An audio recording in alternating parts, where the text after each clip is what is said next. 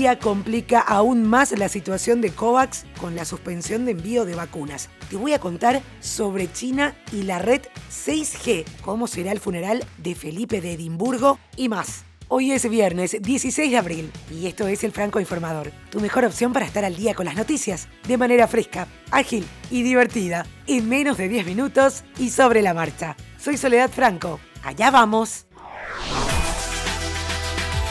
India registró este jueves un récord de 200.000 nuevos casos de COVID-19 en 24 horas. Ante la grave segunda ola que afecta al país, el gobierno indio prohibió el domingo pasado las exportaciones de Remdesivir. Ahora la restricción afecta a la producción de las vacunas AstraZeneca, lo que incidirá aún más en el retraso de entregas del mecanismo COVAX. India es el mayor productor de vacunas del mundo a través del Serum Institute, que fabrica el biológico británico AstraZeneca para el sistema COVAX. Este sistema pretende garantizar una distribución equitativa a 92 países pobres. Sin embargo, según el acuerdo actual, estaba previsto que 100 millones de vacunas se entreguen entre febrero y mayo, pero solo se enviaron 35 millones de dosis.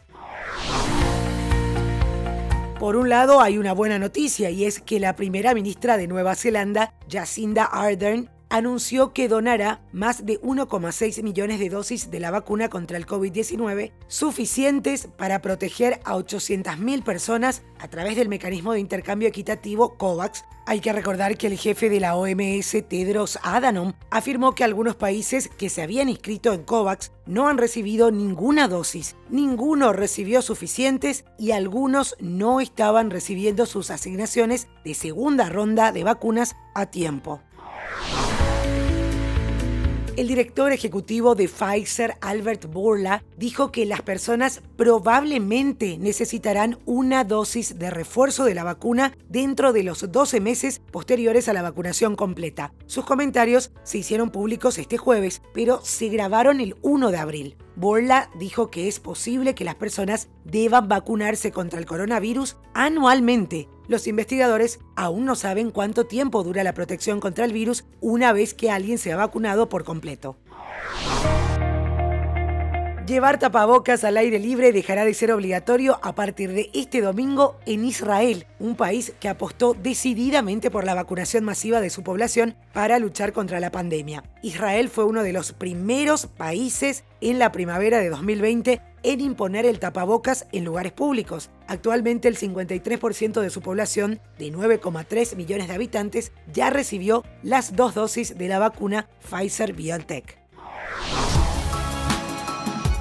La exoficial de policía del Brooklyn Center, Kim Potter, fue acusada de homicidio en segundo grado a raíz del tiroteo del domingo en el que terminó matando a Daunte Wright, un hombre negro de 20 años. El ex jefe de policía dijo que Potter disparó por error su pistola cuando tenía la intención de usar su taser. Tanto el jefe como Potter dimitieron el martes. Sin embargo, los manifestantes y miembros de la familia de Wright dicen que no hay excusa para el tiroteo y quieren que Potter se enfrente a mayores cargos. Seguimos en Estados Unidos. El gobierno de Biden anunció este jueves que Estados Unidos está expulsando a 10 diplomáticos rusos e imponiendo sanciones contra decenas de empresas y personas, responsabilizando al Kremlin por la interferencia en las elecciones presidenciales del año pasado y además el ciberataque de las agencias federales. Las medidas radicales están destinadas a castigar a Rusia por acciones que, según los funcionarios estadounidenses, afectan al núcleo de la democracia de su país y disuadir, además, actos futuros. Estados Unidos también anunció sanciones a 32 personas y entidades acusadas de intentar interferir en las elecciones presidenciales, incluso mediante la difusión de desinformación. Y antes de continuar, hago una pequeña pausa para invitarte a formar parte de mi canal de Telegram, Podcasteando con Sole Franco. Si ya pensaste en crear tu propio podcast, ahí comparto noticias y recursos gratuitos sobre podcasting. En las notas del episodio te dejo el link o podés buscarlo directo en Telegram, Podcasteando con Sole Franco. Ahora sí, continuamos con noticias. El Tribunal Supremo de Brasil decidió este jueves por la tarde, por 8 votos a 3, confirmar el fallo en solitario de uno de ellos que el mes pasado anuló las condenas contra el expresidente izquierdista Luiz Inácio Lula da Silva. Una de las condenas era por corrupción en el mega escándalo de Lava Jato. Los 3 magistrados restantes votaron en contra. Los jueces ratificaron que estos casos no debieron ser juzgados en Curitiba, en el juzgado que entonces ocupaba el juez Sergio Moro, por lo que las condenas allí impuestas quedan anuladas y los expedientes serán juzgados en Brasilia.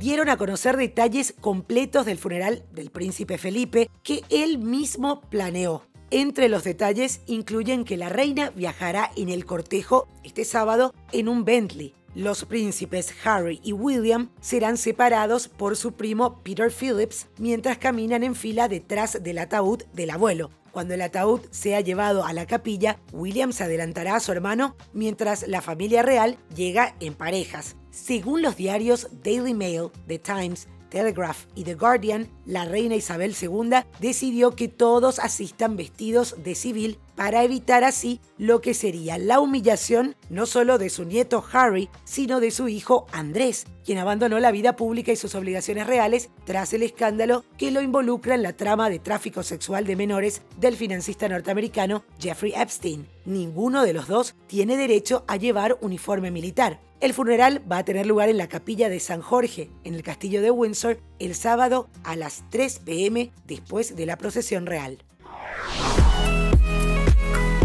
Por lo general, las críticas hacia Facebook son abundantes, pero en esta ocasión hay pulgar arriba para la compañía de Mark Zuckerberg. Facebook anunció en nota de prensa que alcanzaron las 0 emisiones en sus operaciones globales y todos sus centros de datos ya usan energías renovables. Es un objetivo que culminó con meses de adelanto con respecto a la fecha prevista.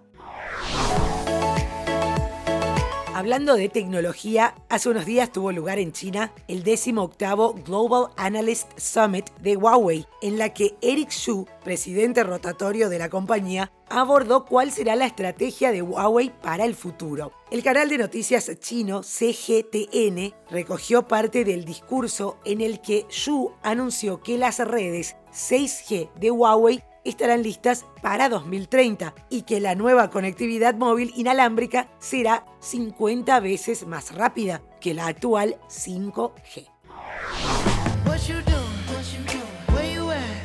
Nos vamos con la música. Leave the Door Open llegó al número 1 en el Hot 100 de la revista Billboard. Se trata de la colaboración entre Bruno Mars y Anderson Paak, que finalmente salta al número 1 en su 5ª semana en lista. La canción es parte del nuevo proyecto de Mars y Paak. La banda se llama Silk Sonic.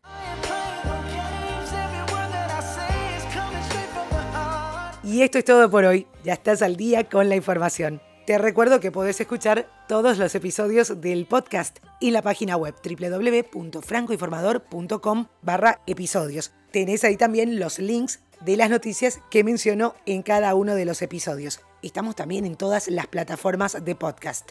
Recomendanos para que más gente pueda estar informada en menos de 10 minutos. Feliz fin de semana y te espero de vuelta el lunes con más información.